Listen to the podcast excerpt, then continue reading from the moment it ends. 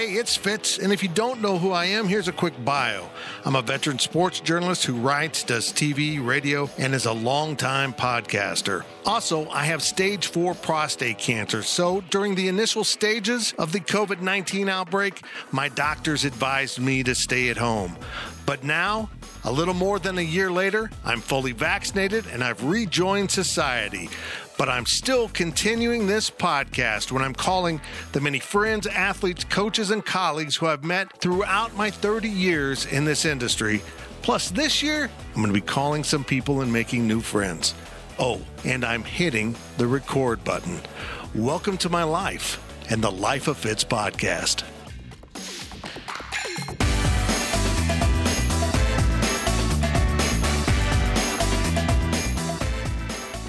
The history of Kansas State football is so rich with dynamic, memorable players that came to Kansas State to play for Bill Snyder.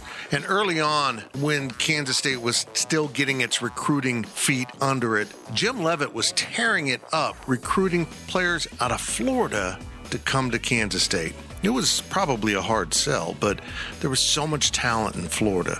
In fact, he went in and found this defensive end. He was a linebacker in high school and pretty good basketball player, but he didn't look anything like a defensive end. In fact, he was way too skinny to be a defensive end. It was kind of comical to even think of him as such. I remember the first time I met Darren Howard in the Big Eight room of the old Vanier complex. He walked in, and that was the thought all of us had. How the heck is this guy a defensive end at this level of football? It was astonishing how good he was, how athletic he stayed, despite increasing his weight maybe 50, 60 pounds over the course of his career. It was incredible to watch Darren Howard play. He was, to me, the Michael Bishop of defensive ends for Kansas State. There's never been one like him before or after at Kansas State. Just one of those pure pass rush guys who could also hold his own against the run. He played a significant role in those great Kansas State teams 97, 98. His senior year was 99. And then he spent 10 years in the NFL. So now let's call Darren Howard in Tampa, Florida.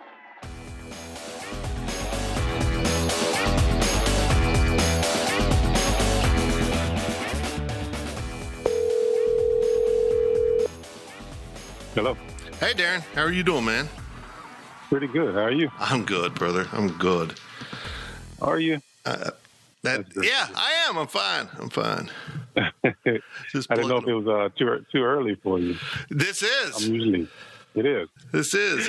I'm usually up at the crack of dawn, so I'm, I got to check myself sometimes. I, I was going to text you 7:30, and I was like, no. yeah, I'm not going to work with him. I uh, I am not a uh, morning person. I'm not at all a morning person, but I had an important duty this morning. Uh, I was charged with getting the dogs to the groomer, and uh, oh, that is important. I know, so I had to be up and around. So it's uh, especially when th- that's who you work with all day is the dogs. So if they start smelling, those are literally your coworkers. So you, you got to do something with them. Um, I'm used to stinky coworkers, man. well, catch me life, up on uh, coworkers stunk. catch me up on Darren Howard. What what's going on? You're down in Tampa now. What all you got going on in your life? Wife, kids.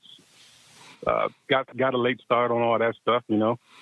Yeah. Um, fully focused on football until after retirement. Met my wife six years ago. Um, now we have three kids. So, you know, kind of just hit the speed button on that for then. So my kids are seven. Uh, how old are my kids? seven, five, and two. Man, seven. seven so you, you, were in your late thirties when you, you decided it's time for kids, right? Mm. Well, yeah. Well, yeah. I don't know if I decided it. Somebody did. yeah, uh, I get that. Um, that'll mean you're an old man at high school graduations. That's okay though. That's okay. Oh yeah, you'll be yeah, the cool I've, old I've dad. already envisioned that. Yeah, I'm trying to figure out. I'm getting my outfits together and everything because I gotta, I gotta, I gotta look sharp. exactly. So, um, what all you got going on in your career? I've noticed you do some audio stuff, and you're just kind of uh, got your fingers in a lot of things, don't you? Yeah, um, master of none.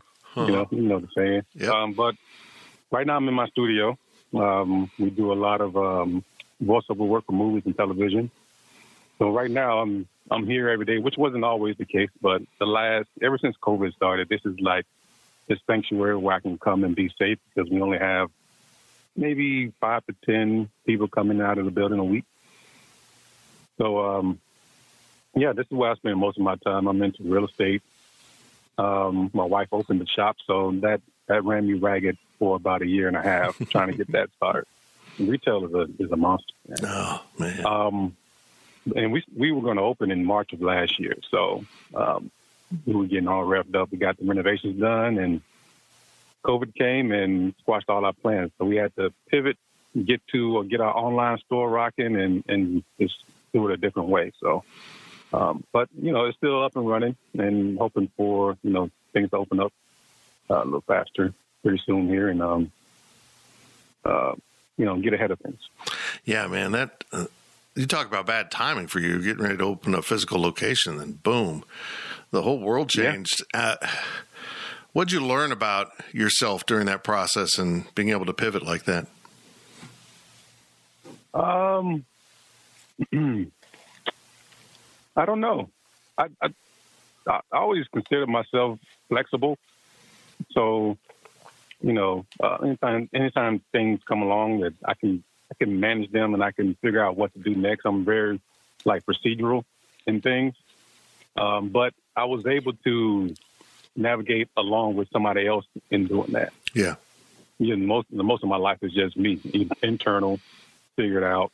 But now, you know, we're in this thing together. We have to figure out together. She has her visions. I have. I don't really have visions for her shop. I'm just in the back end, in the skeleton, just trying to make things work, make the numbers work, make the inventory work, get the online store operational and, effect- and effective. So, you know, just working hand in hand with her. I mean, it's it's um it's been a learning process. The whole marriage thing, not even just COVID, just just being married is is totally different. You know. Mm-hmm. I know, I know. It's. Uh, I, I know you know. it's. I'm at 31 years, so it's. Uh, it's it's kind of like walking through a minefield every day, and you hope to get to the other side, and somehow you keep doing it. It's awesome, but it's good every day. It's good. Um, I'm fascinated by how you got into audio production. How, how how'd you end up with in that field? It's it's a really cool field. Um. Well, I probably started with one of my little league coaches. He um he was a big audio head. Like he just every car he had, he had the loudest speakers in the city, right? So it started there, and he took me to his friend's house that was a DJ, and he had all this equipment. And I was like, oh, that's pretty cool. What are you guys doing? So, you know, I, I take that stuff back, not the equipment, but that idea back home. And we had like a uh, one of those multi uh, multi audio stereo device that had like an eight track and a record player and a, mm-hmm. the, the radio, AM, FM radio, and all that, all in one piece. And um, I started trying to DJ with that thing, you know, just going inside of it, rewiring it, and just doing all, just tearing it up. So um, finally, my coach gave me a mixer. That was my first real piece, and I had that mixer all the way through college, actually. And um, I got to college. I started DJing, doing a lot of the DJing parties, doing the parties at the Union, and uh, house parties. Started building up my equipment, and then got the bug to actually make the music that I was playing. So got some production music, started making beats, and guys would come over to the house, and I built a whole isolation booth in one of one of our houses. Um, guys would come over, we'd be there four or five hours to two or three o'clock in the morning making songs. So it just kind of it started there, and then got to New Orleans, built another studio. Got to Philly, had one in my house. Got to Tampa, bought a building that was already a studio, and ended up taking over the business. And now I have, you know, I don't know how much money worth of equipment in here. but um, yeah, I mean, it's it's fun. It's something that you know I caught a bug with early, and um, you know, just trying to keep it going. You know, it's something I enjoy doing. Real estate pays the bills. This doesn't really. You know, we honestly like we have two employees here, and um, uh, they've been able to keep them afloat. But um, you know, as technology increases the need for physical studio for people, especially now in COVID. Like everybody's at home, you know, you can record people through Source Connect or Session Link Pro or even Zoom sometimes, and they don't have to even come to the building. So um, the technology is getting more affordable, so our rates go down. Kind of that trade-off kind of thing. Yep. So you know, it, it is what it is. You know, we're just trying to navigate and, and pivot once again into other areas that we can help people with their social media accounts and their logos and graphics and web design and kind of expanding the portfolio of our offering. First of all, how do how did I never know about DJ Darren Howard during your football time? How? Because um, he didn't exist. His name was DJ PJ.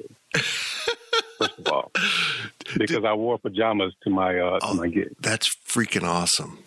That's freaking awesome. Not only does it is it a, a, kind of a gimmick, but man, you're comfortable as hell too. That's that's amazing.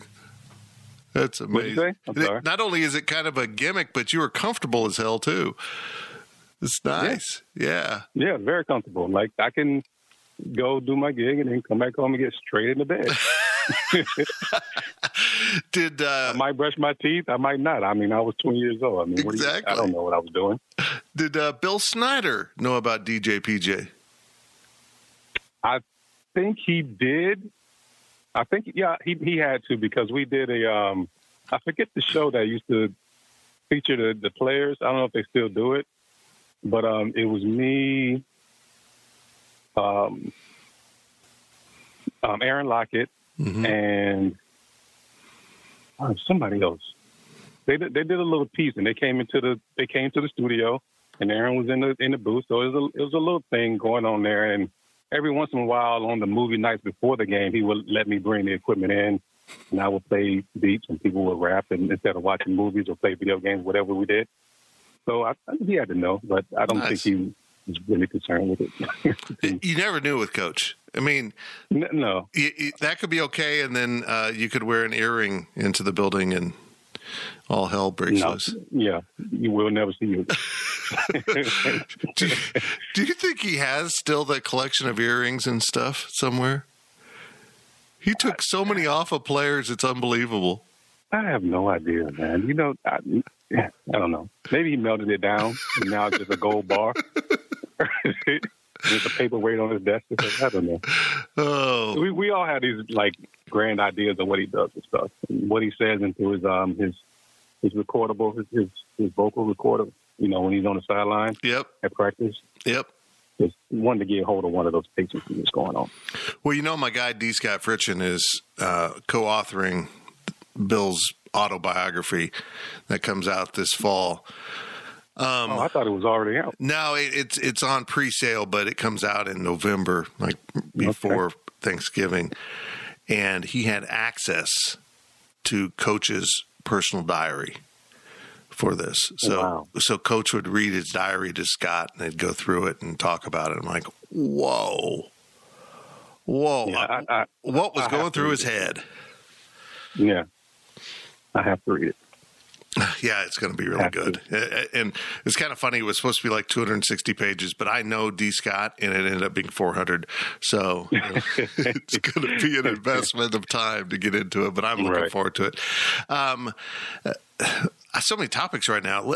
Let's talk about more about um, this kind of alteration in society. How, how how's older Darren Howard handling all of these changes that they, dude they come so fast. I mean and particularly the pandemic set it off. You're right. I mean we had an office. We had a studio. Uh, we had a great setup. And in the pandemic we lost our lease and like you said pivot build a home studio. And now i'm sitting in my basement with a soundproofed room and a soundboard and i got four mics for podcasting. It's amazing how adept we all ended up being needing to adjust on the fly to the pandemic wasn't it yeah, uh, and you know, while some of us were lucky to be able to do so, like a lot of people weren't. Yeah. You know, it's, it's just not a possibility for some people to move their jobs to home, and they just have to, like the essential workers, they still have to go in and. Yeah. You know, like hats off to all the nurses and doctors that were going through that. You know, like there's no pivoting there. yeah, it was a- just nose to the yeah, nose to the ground and keep grinding. Yep. You know, so um, yeah, I mean, I I have a guy. I have a friend that um has a had an IT business. Well, has an IT business too, and um, he had a, a big lease on his big building. Had you know over a 100 employees, and um, they had already built software to work from home, but they never ran it. And he was telling me he all he had to do was push a button. He sent everybody home, and they never missed a beat.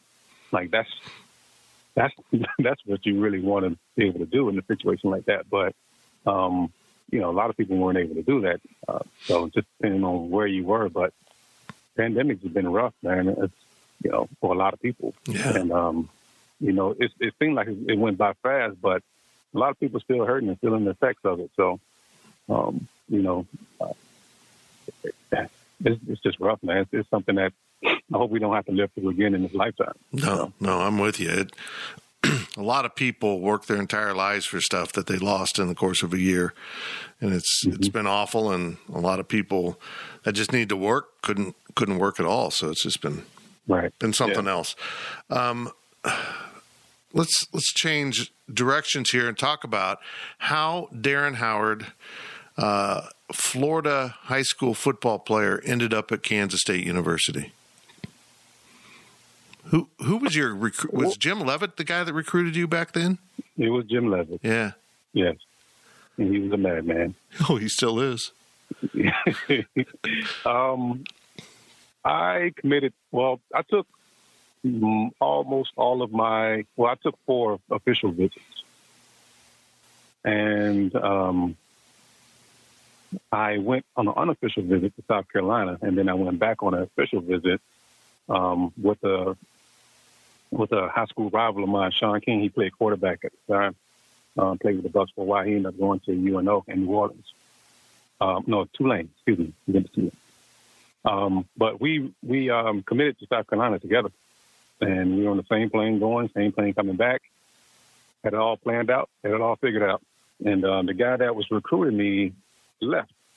So you know how the recruiting game goes. Like when you have a coach that recruits you, he's watched all the tape, he's into you, and then another coach that hasn't seen your tape and he has his own set of guys. He he likes that guy. So the guy that took over our region um, wasn't a big fan, and um, that's when Jim Leavitt came in, and um, he wanted me to come to Kansas State and take it take a look. And um, I called South Carolina, the coach, and I was like, you know, I'm going to take this last visit before I make it official official.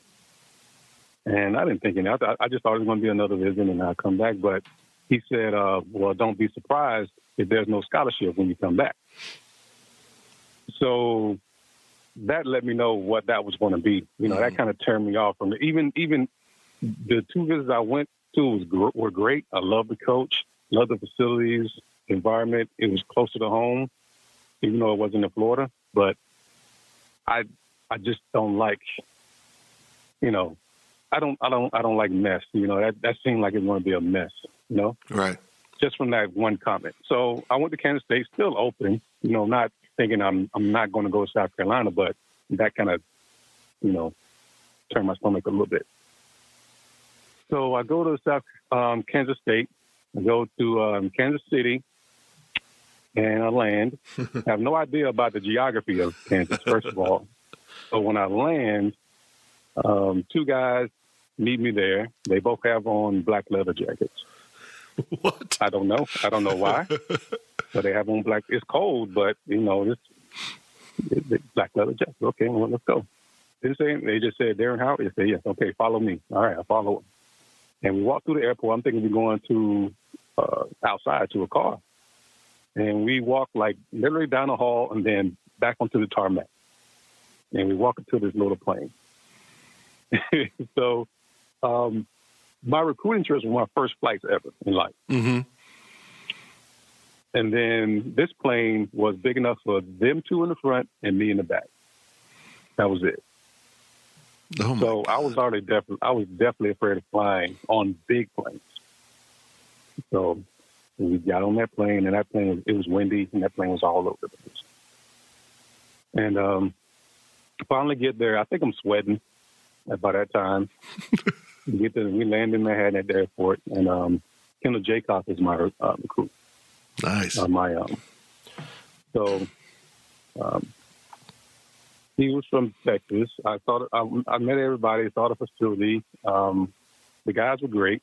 Um, we went we went out twice to the same spot. Back then, I, I haven't been back to Manhattan in a while, but back then Aggieville wasn't that big, as big as it is now. Yeah. There were there were no options. We went to the same place twice.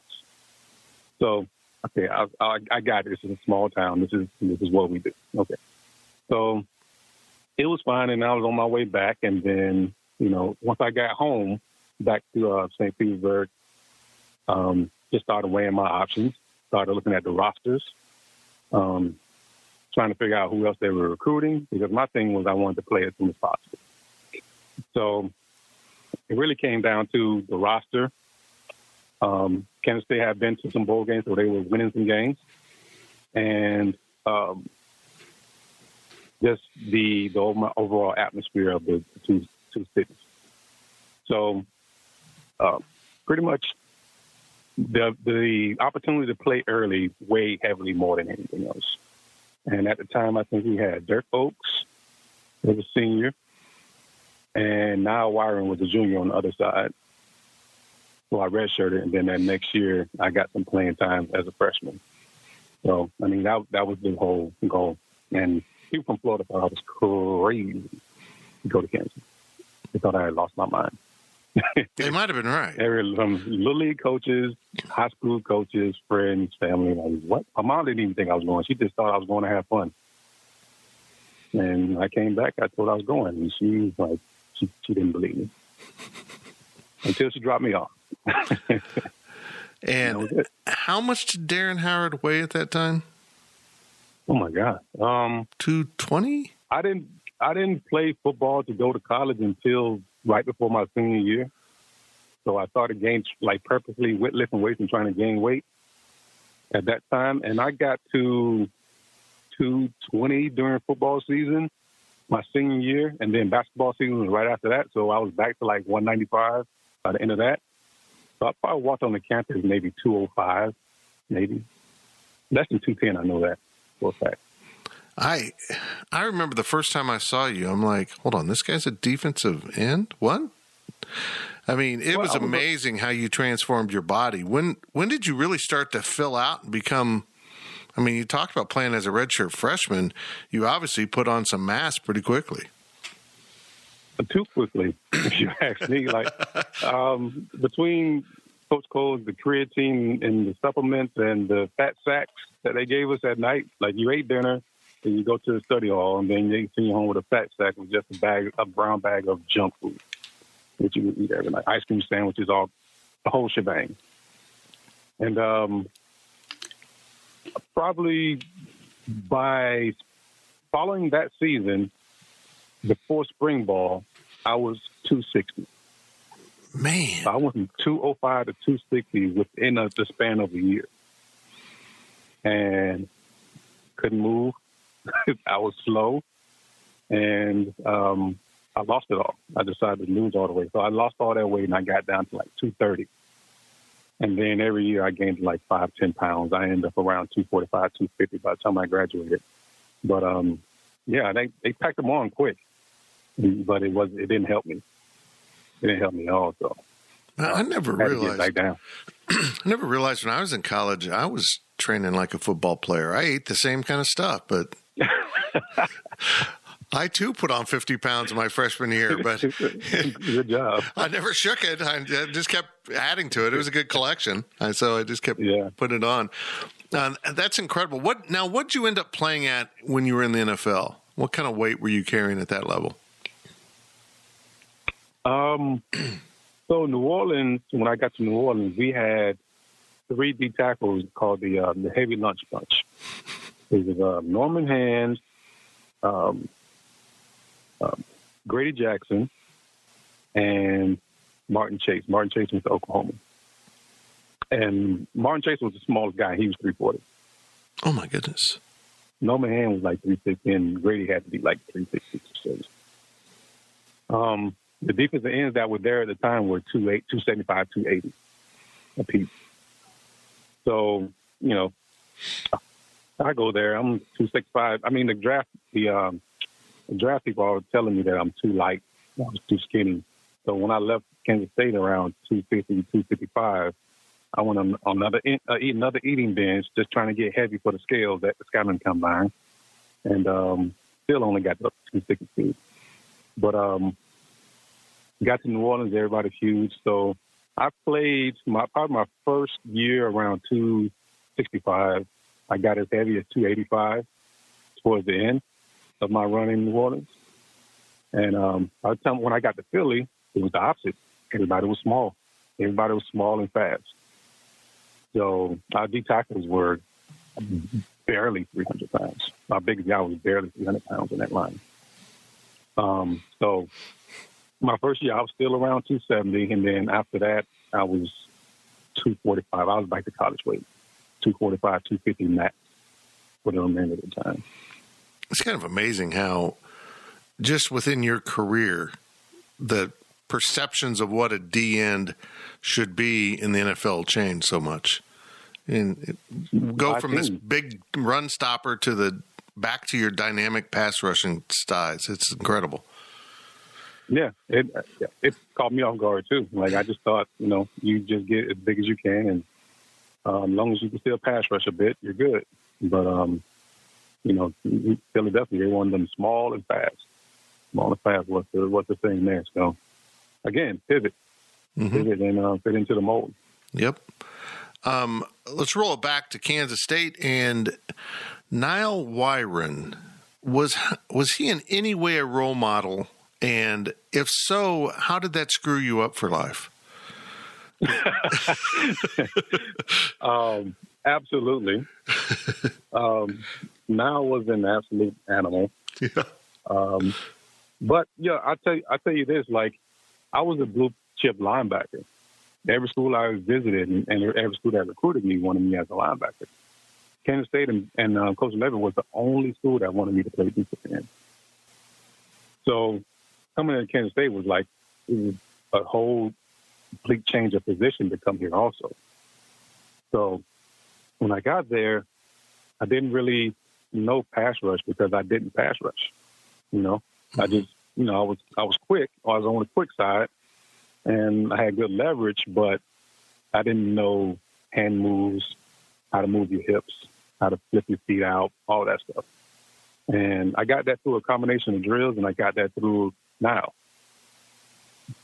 My I patterned my pass rush off of a combination of Nyle and Andrew Timmons. Hmm. You know, Andrew Timmons is he's he's down here. I talk to him every couple months. He lives around here, and I tell him all the time, like a lot of my pass rushing game is modeled off of what I saw you do.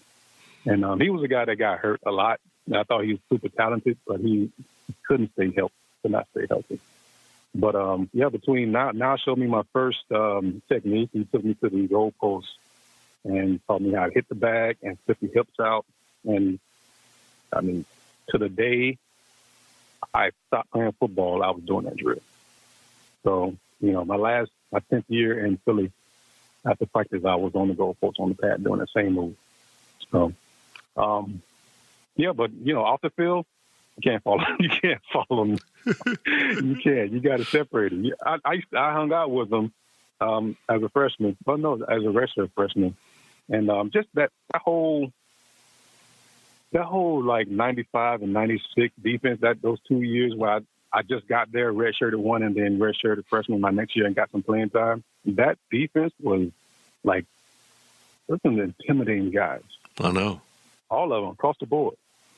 I mean, you go from Mario Smith to DeShon Fogle with the biggest shoulder pads in human history.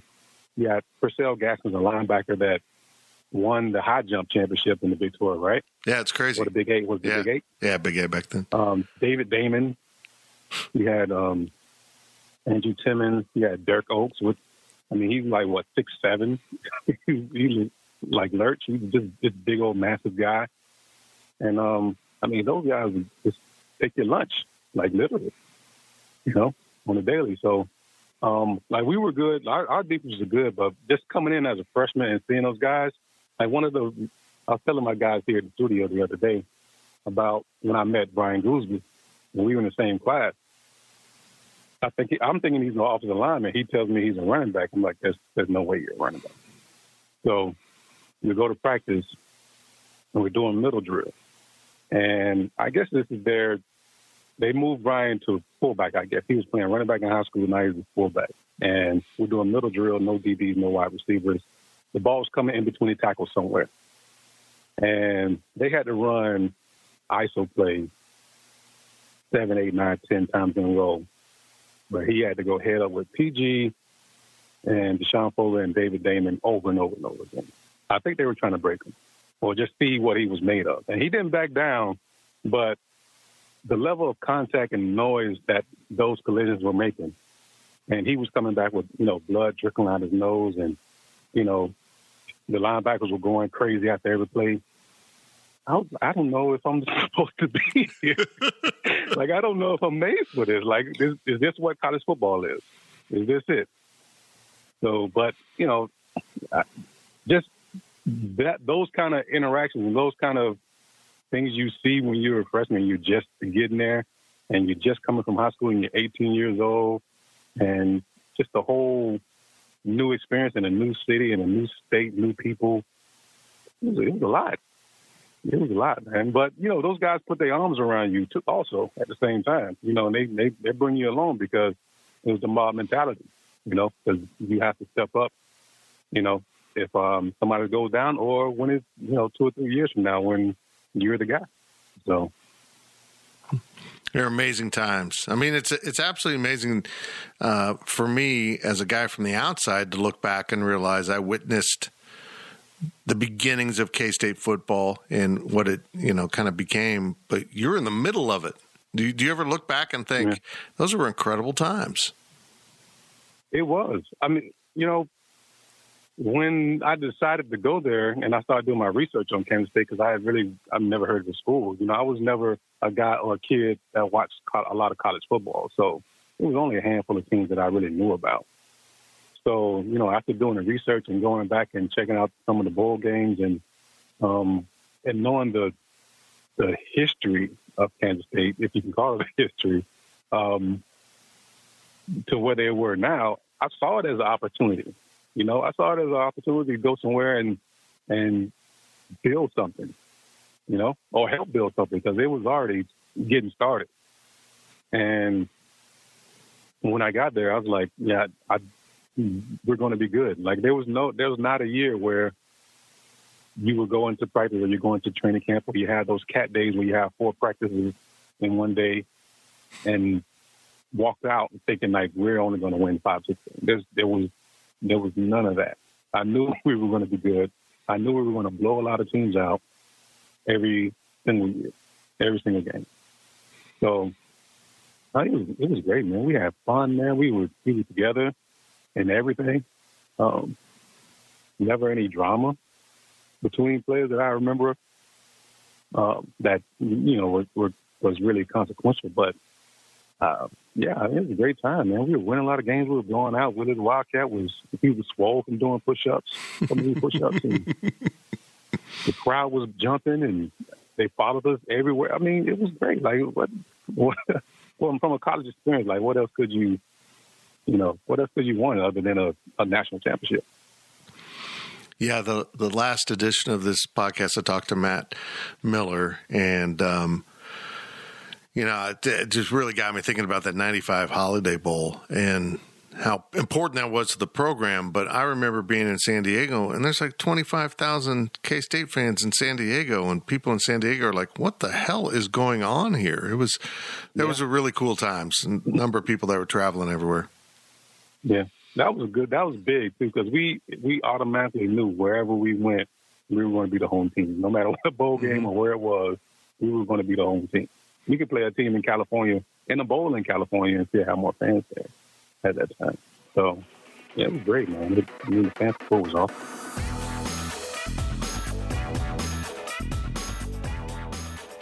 Hey, it's Fitz. Let's hit the pause button right here and take a little break.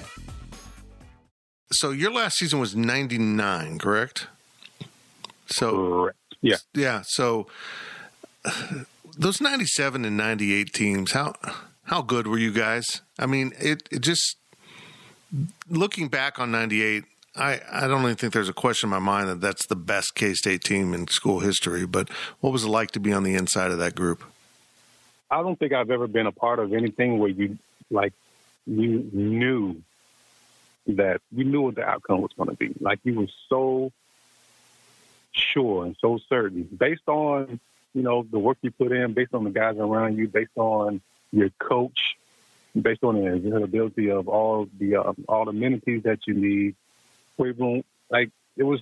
We knew the confidence was there that we knew we were going to put up big numbers and we were going to hit a lot of people and um, and win games.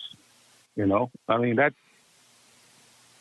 Even as a pro, you know, New Orleans in six years and Philly in four. I don't remember, but maybe a handful of games that I knew walking in that we were going to win. That was every week at K State. Every week. No matter who we were playing. Even when we played Nebraska, I was like, we're too good. We are too good. We're going to win. So uh, that's, I mean, that's something that I haven't experienced since. So, no, those were those were amazing teams because you just didn't win. You just the game would get away so quickly. Sometimes it was completely non-competitive by the second half. It was amazing, absolutely yeah. amazing. Um, that '98 team, everyone, you know, and some rightfully so, talks about Michael Bishop and that offense. But mm-hmm. dude, that defense. I mean that that yeah. that team was really about defense, wasn't it?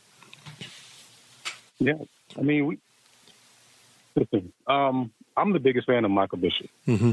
Like, like, um, from the day he walked in, the first time I met him, I think I think I, I told him this story. Um, and everybody knew that um, Mike was one of the toughest guys on the team, and we were. So I was staying in those apartments right across that used to be right across the stadium. I don't know if they're still there. I mean, it's been so long they probably fell down.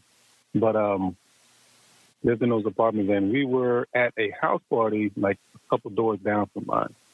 And the first time I met Mike, I didn't even talk to him. I didn't really know who he was. So this is when he had just got there. Just another guy. And he's walking, he's standing in the doorway of the house party talking to a girl. And he's kind of leaning, he's got it, you know, being cool, got his hand, um, he's, he's leaning on the doorway, right? So I walk in somebody tells me, "Hey, close the door." I say, "All right." So I turn around, I close. Oh, and I was leaving. I'm sorry, I was leaving. I was coming out, and they said, "Close the door behind you." So I closed the door behind me. Mike still in the doorway talking to the girl. Excuse me. and um, he taps me on my shoulder, and uh, he said, "Hey, open that door." I was like, "No, they just told me to close the door. Why do I open? Just, just open the door." All right. So I open the door, and he pulls his hand out of the hinge part of the door, three fingers deep. Oh my God. And just calmly tapped me on my shoulder and asked me to open the door. Instead of him opening the door himself, which he could have, or just an hour or something, hey, open the door for me. Like, oh, so I just walked away. I still didn't know who he was. And when I got to practice probably the next day or the next two days and saw he was our quarterback, I was like, all right, so that's that's who we usually want to be. He's going to be one of those tough guys that um, that get things done. So that's my Michael Bishop story. But going on that's to uh, the defense, story. like, but going on to the defense, um, I mean, we were loaded. We were loaded every, at every position. We could cover, we could hit, we could pass rush. We had a a defensive tackle that played offensive tackle the next year and went and went to the draft, went in the NFL draft, and Damian McIntosh. Yeah, that was incredible. Um, uh, we were deep at defensive end. We were deep at linebacker. Um, some of the some of the great linebackers that K State had after that were you know freshmen and sophomores that didn't get any playing time. They were just watching and waiting their time. But you know between Jeff Kelly and Mark Simoneau, Lieber, Monty Beisel was was um, subbing in behind me. I think that '98 season, a lot of our D tackles got hurt. In the second half of the season, I played D tackle exclusively. Monty got a lot of time. Um, along with Chris Johnson, he got a lot of time that year too.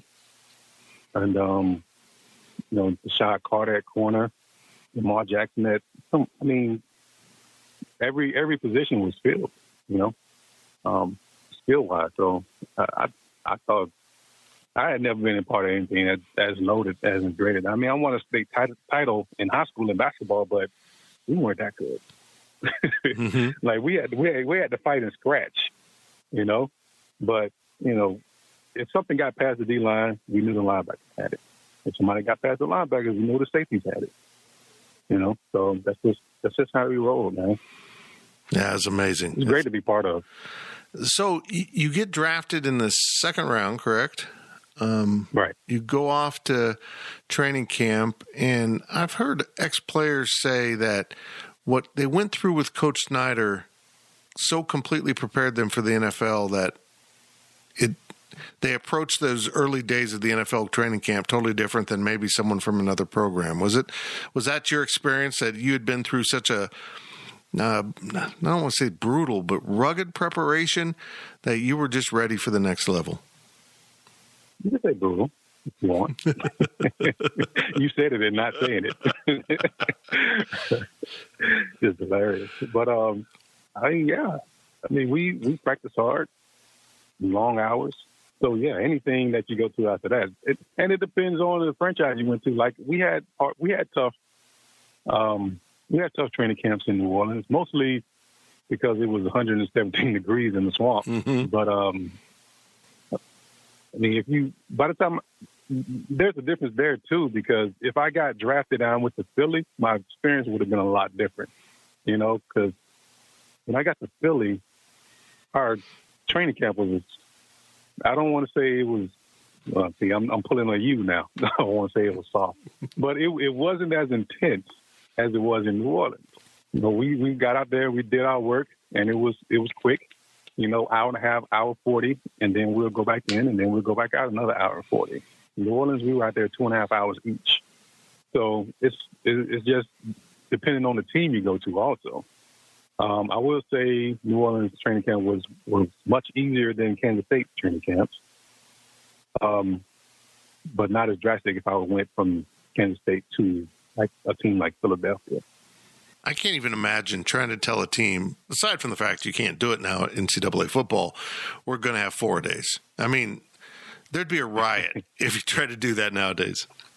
Yeah, it would. It would be a whole march. Um, a whole march. Wow.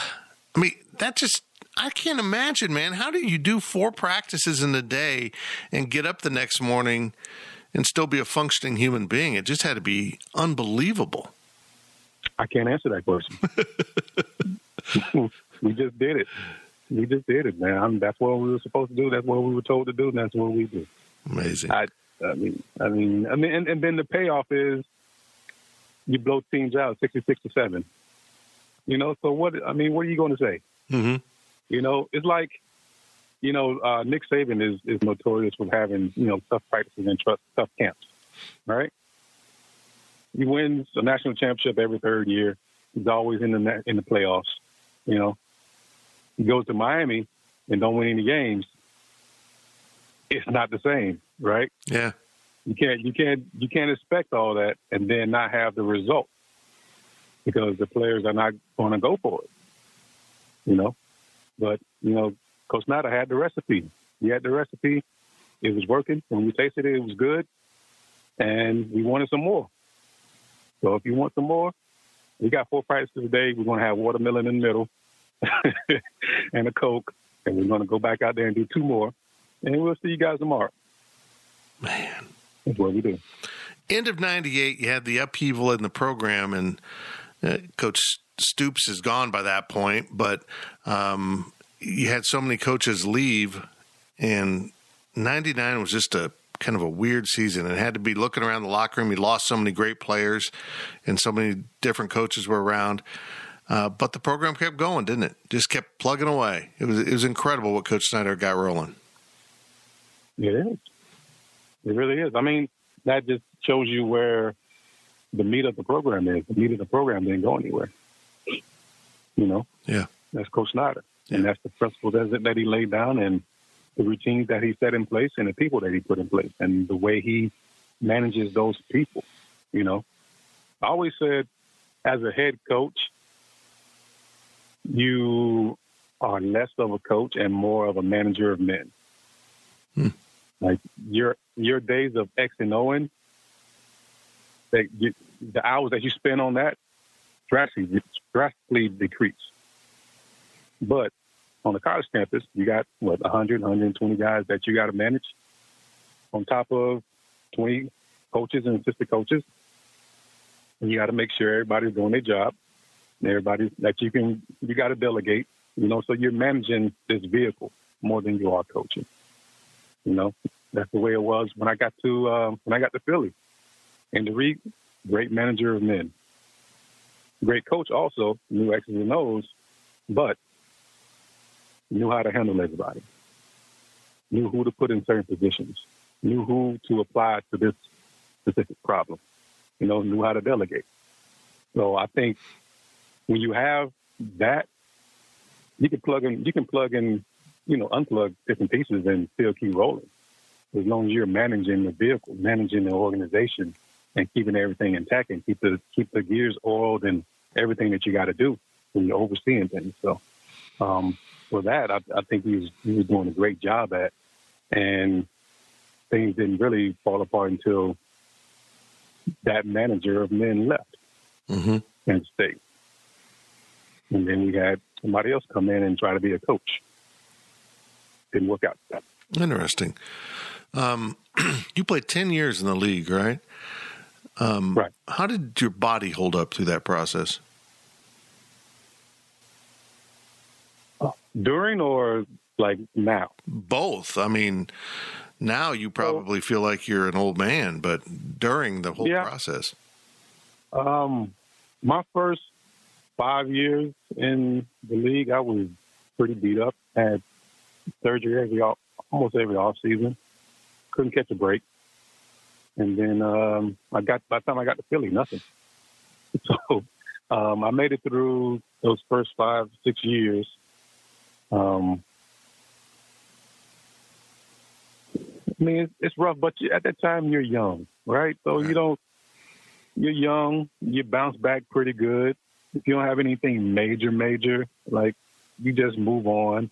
At that time, they were giving you, you know, pills or whatever. So whatever you did have that was hurting didn't hurt, particularly during the game. So, uh, yeah, it's a trade off. Like you, you're there doing what you've always wanted to do, what you what you dreamed of. And is do you want to do that and hurt a little bit, or do you want to go home? That's really what it boils down to, you know. So you, you put up with as much as you are willing to put up with. How important it to, to you is it?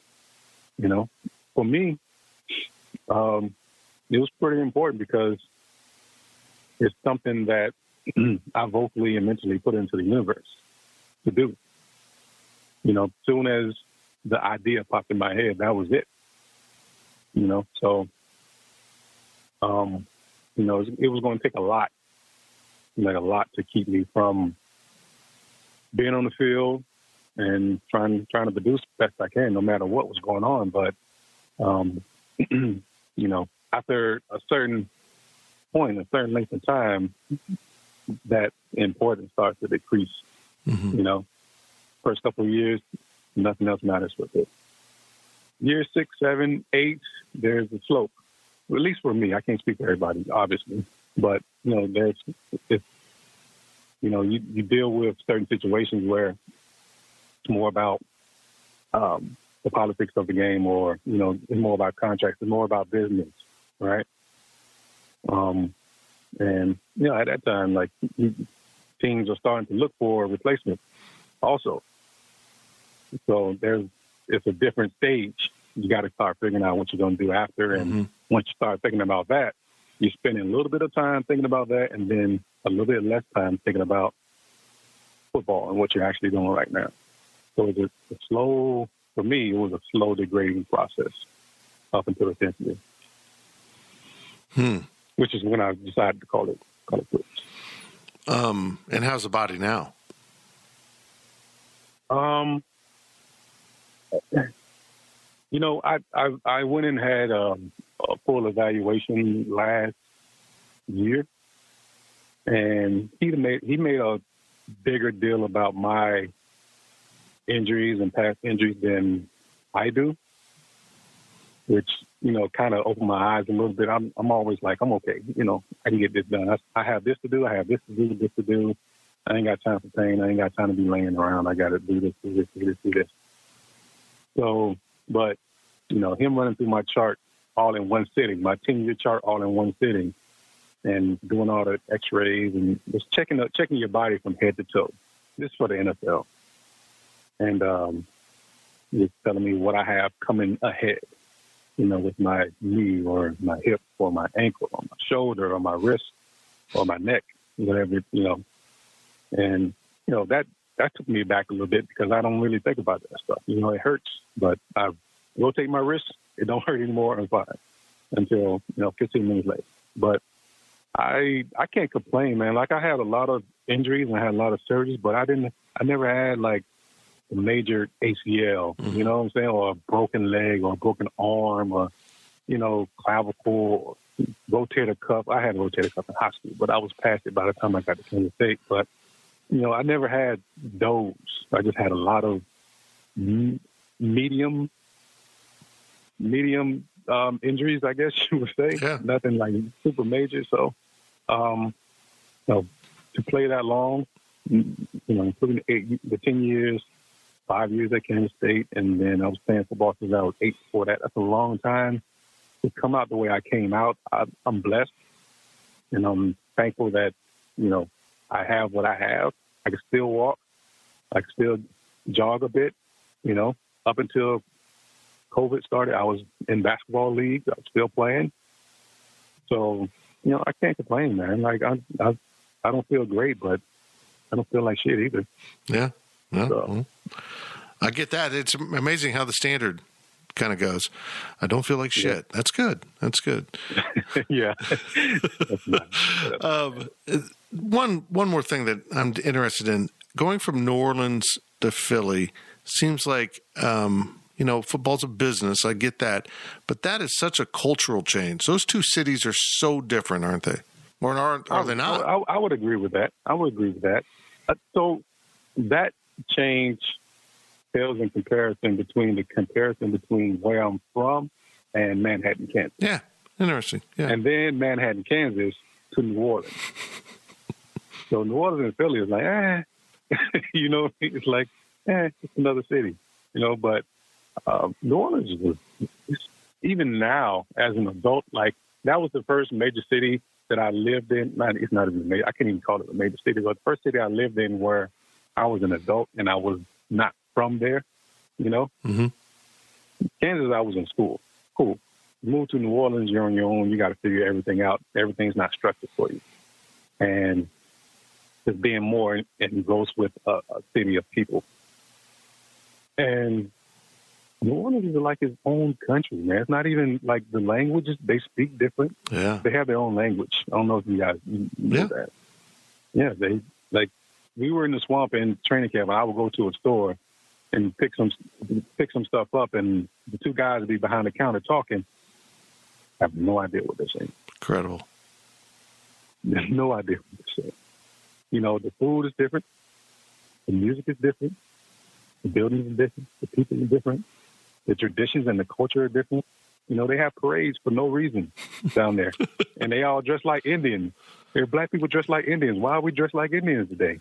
Yeah, you know. But you know, over time, you figure out the culture and where it comes from, where it started, where it originated. That is a French colony back in the day, and everything kind of transitioned. That's why you have all the EA, UXs uh, rather than the O's, and you start to learn all this stuff. Like, oh, that's cool, man. Cool. I like this. But um, definitely, definitely, man, a different city for a lot of different reasons, good and bad. So um, I know when I was there, it was one of the crime capitals and murder capitals of the world. Yeah. And, you know, you have, like, downtown is surrounded by the wards. You know, so, I mean, you don't know where you're going. And You can go the wrong way. You end up somewhere you're not, you don't need to mm-hmm. be. So it's, it's one of those things. But, um, New Orleans, I would say, is different from any city. Like it would be a culture shock for anybody to come from any city and go to New Orleans, just like it would be for somebody from New Orleans to go to any other city. Which happened at, for Katrina. Yeah. Because a lot of people had to leave and never came back home. And they ended up in Atlanta and Houston and Dallas and San Antonio. And some people were in Idaho and Iowa and first time out of the city, first time knowing life outside of New Orleans. And actually seeing people living better lives like that look like them that live better lives than they were able to live in New Orleans with no more skill set than they had. You know, like people moved to Atlanta, saw these like Atlanta's the black capital of the world right Yeah. now. And those guys out there living great. You know, big houses, a lot of land, whatever car you want, not doing anything special, just working. And people from New Orleans see that, like, why, why couldn't we do that? So they stay there and they figure it out. Now they have their own house and their own land, and they don't never come back to New Orleans. So, um, yeah, it's it's just a it's a different different city. When I was in New Orleans, I had my foundation, and I was taking kids to this place called Celebration Station. It's like a like a playground, like amusement park kind of thing, a cart, uh, arcade games and go karts and mini golf and all that kind of stuff. And it was literally like a 15 minute ride from the ward to the celebration station. And when I was picking these kids up and their parents were talking like, "You're taking our kids out of town. I'm like, what? it's 50, you've never been right there? No, never been there. Crazy. Like, wow. So, yeah. Well, New Orleans is Fun, a fun time fascinating though. I love. New Orleans. It's a I love New Orleans. I, that culture is so cool. I, I saw this this kind of spinning off into a weird place, but um, I saw this really cool documentary about the birth of the blues, and that you can draw the line of the blues back to Native American roots. And one of the big focal points of that, of course, is New Orleans, where the escaped slaves and the Native Americans intermingled so much, and that's why that culture is there with everyone dressing up as Indians because they have in, Indian heritage. Um, Correct. it, it's absolutely incredible, and it's not something I really had ever thought about. Uh, the importance of that and how it led to the blues, and it, it was incredible. It was just a really eye-opening experience because they, they had some Native American singers doing traditional music. It was a tribe I didn't know. It was from the South, and and it was as soon as they start singing, you go, "This is the blues." I mean, this is incredible how how it Yeah. how our culture has cross pollinated, so to speak. But New Orleans has the best music, Mm. best musicians, and the best food. and I, and I got to tell you, I've traveled a lot of places, um, and this was pre Katrina, but I never been uh, felt more welcomed than That's down in. New Orleans. Yeah, off of that. Yeah. Um, it was it was amazing. Of course, I also didn't wander too far. Uh, uh, but uh, that that was uh, I, I loved New Orleans. I'd love to go back. I just haven't been back. And one of the things I've always wanted to kind of bring this thing full circle is I always wanted to see K State fans at the Sugar Bowl because I think that would be twenty five thousand K State fans uh, in New Orleans would be one of the most crazy cultural collisions I could think of. I just would be. I think that would be the. I think that would be the calmest Bourbon Street has ever been. that would be my prediction. Like they would get there and they would sightsee, but there would be like, like no drinking. Everybody be home by seven. Oh, I don't know, man. I don't know. they, they might. you got uh, better insight on the on the fan culture than I do. They, they might uh, with have a lot of fun in New Orleans. Yeah, with the you know the comparison between um, regular bourbon crowd Mm-hmm. and Kansas State EMA crowd, I think it would be drastic. Yeah, it'd be crazy. It'd be crazy. Darren, I appreciate it, man. I hope you're doing well, and and uh, Tampa's a cool place. I I uh, I love going down there. I've got some friends in Sarasota, and it's just uh, a great part. I was born in West Palm. I didn't grow up there, but um, I've got a real affection for the state of Florida, and I'm glad you're doing well. Yeah, thank you, man. Thank you. Good talking to you, guys. Yeah, good talking to you, and uh, If you hear from Nyle Wiren, let me know. I saw Nyle. I saw Nyle twice when I was here. He lives here locally. Oh, really? And the first time I saw him was at a charity function. It was at a uh, a skeet shooting range, and he was there. I had no idea he was going to be there. And then other time I saw him, he was still playing with the Storm. That was a long, long, long time ago. Um, but I didn't really get a chance to uh, to talk to him much. You know, he didn't seem too interested. So I don't know. He had a lot going on. I know his wife uh, passed away um, a while ago uh, during birth, and uh, I, I, have no idea where he is now, though. Hmm. I just but, uh, assumed he was in witness protection. he may be. Thank you, my Love friend. Death. Loving to death, though. Yeah, he's a good dude. Thank you. Great to talk to you. Thanks, Darren. All right. Thanks, Tim. Bye. Bye.